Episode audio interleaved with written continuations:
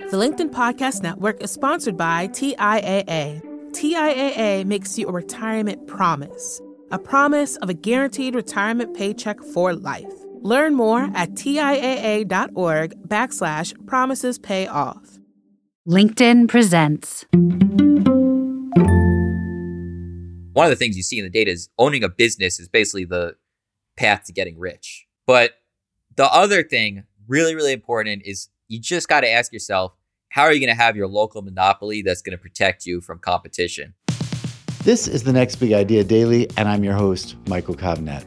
My guest this week is the data scientist Seth Stephens Davidowitz. Now, Seth has been obsessed with data since he was a kid, and while an economics PhD candidate at Harvard, he realized that iPhones and web searches and other high tech tools were collecting vast amounts of information about human behavior and that once analyzed, these massive data sets could be used to provide evidence based advice for all sorts of life decisions who to date, how to raise your kids, where to live. One of the questions he looked at in his book, Don't Trust Your Gut Using Data to Get What You Really Want in Life, was how to get rich. Now, obviously, money isn't everything, but if you wanted to set out on the most likely path to affluence, Seth says, you can go ahead and drop out of law school or medical school. You can quit your job on Wall Street. So, what should you focus on? Now, I do not recommend trying to get rich. The studies say money doesn't really lead to much happiness. But if you do want to get rich, we now have more knowledge than ever on what it takes. A recent study of the entire universe of American taxpayers analyzed all the members of the top 1% or even 0.1%. Such individuals are making $1.58 million per year. So quite a lot. They're very rich. The authors of the study concluded that the typical rich American is, in their words, the owner of a mid-sized regional business, such as an auto dealership or beverage distribution company. So what can we make of the data on rich people? There are two big lessons here. First, rich people own. Among the richest Americans, the ratio of owners to wage earners is about three to one. Salaries don't make people rich. Equity does. Second, rich business owners have somehow managed to escape ruthless price competition. Auto dealerships, for example, have legal protections that allow them to exclusively service a local market. Now, if you learn this data and try to buy someone's auto dealership, you may find out they have no interest in selling it to you. They know how much profit they're making. However, there are some other businesses that allow people to escape price competition, and you may be able to start one yourself. One of the best businesses, the data says, is market research.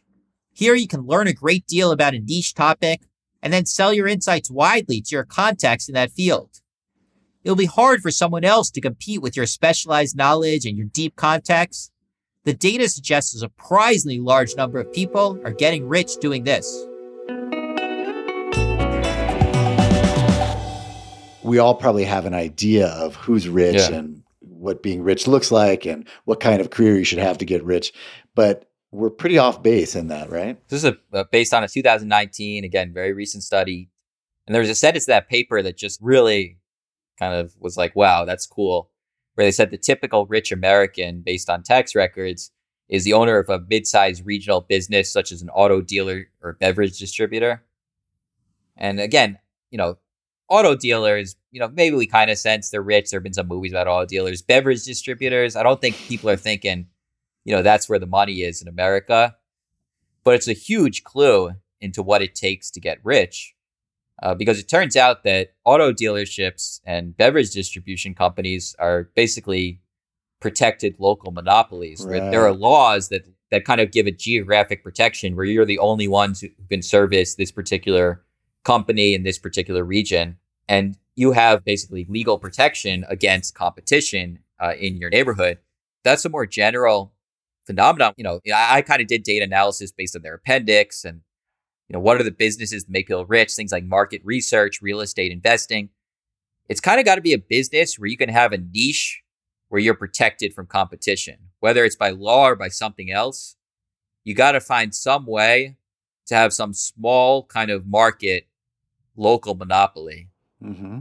And if you don't have that, you're kind of screwed as a business owner because If auto dealerships were not regulated monopolies, then you have your Toyota dealership, you're making $2 million a year.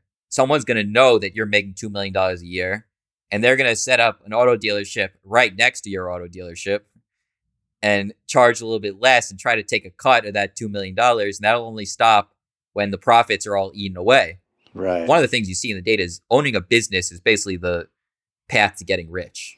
Uh, people Right. aren't getting rich by salaries. You're getting rich by owning a business. And it- it's interesting because you point out that in one way we know that, but in another way we also our view gets distorted by the number of say CEOs or celebrity uh, news anchors or celebrities who don't own businesses. Well, they're Yeah, they see, they're rich, so they're successful, but Yeah. in some ways they're they're the exception rather than the rule. Yeah, right? they're the exception. And they're famous, unlike the beverage distributor, Mhm. uh, you know, who's who's unknown. And so owning is important. So owning is important. Okay, owning a sexy business is a terrible idea for the most part. Uh, there's a study of the businesses that go out of business the fastest. The quickest to go out of business, 2.5 years, record store, uh, toy store, clothing store, makeup store. all the fun stuff. All the fun stuff sucks. Everybody tries to do it. The competition is ferocious. It's just a terrible business. Like, just stay Mhm. away. But the other thing, really, really important, is you just got to ask yourself, how are you going to have your local monopoly that's going to protect you from competition? Because I Uh, don't think because- we, we we don't appreciate how how devastating competition can be. When I was writing this chapter, I was taking the train to upstate New York to stay at my parents' country house.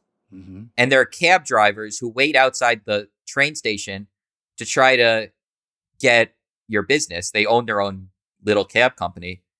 And basically, they're just screaming lower prices until you take them. hmm Like, no profit. Because if you Mhm. make any profit, the guy next who's right next to you is going to offer a lower wage. hmm Like, that's just a disastrous situation to be in. And that's probably the most common situation a business is in is to be in price competition and then your profits are just going to be eaten away so you got to somehow avoid that and it, it's it's not thought enough uh, by people entering business I think you call them the big six paths to wealth: real estate and investing. I think people have a sense that those might might be ways to get rich. And then the other one that's kind of surprising on your list of the big six is independent creatives. And I, I think this obviously needs a little bit of explaining because, uh, of course, we all have the idea of a starving artist. And I'm not sure you're saying that setting out to be an artist is a, a surefire way to to make a fortune, but it's maybe not as ludicrous as we might think, right? yeah so the tax data said there's one category that's basically independent creatives and i think there were 10000 of them in the top 1% but before seeing this data anybody who told me they want to be an artist i'm like that's insane don't even try it Mhm. And now, if I saw this data combined with the stuff in the next section on how to increase your luck surface area, I'd say it's not insane. Yeah. And, and another place where you might just have to turn back to relying on your gut, your instinct, and say, Am I more of a creative artist or am I more of a beer distributor? And which path will make me happier given what I know about myself and the relative risks of these paths? The key is to know the relative risks, And most of Mhm. us, let's be honest, when we're picking careers, do not have the knowledge that I put forth in this book, that level Right. of detail, which has to help. You don't finish this chapter and say, okay, now I know what I'm going to do with my career. Yeah. but you have more information that can help you break a tie or you know, Yeah. make better decisions. So, if your main goal in life is to make a pile of money, your path is clear. Try to own a beverage distribution company or a car dealership. But, and hear me out, what if that's not the life for you? What if you want to do something a little more creative or intellectually stimulating? Well, to make it on those career paths, you're going to need a little luck. And tomorrow, Seth will be back to explain how you can use data to actually boost your luck, to increase your luck surface area, as he calls it. Seth's going to explain what he calls the Springsteen rule and the Picasso effect, and how you can use these methods to get lucky, whatever your goal is. I'm Michael Kovnat, and I'll see you tomorrow.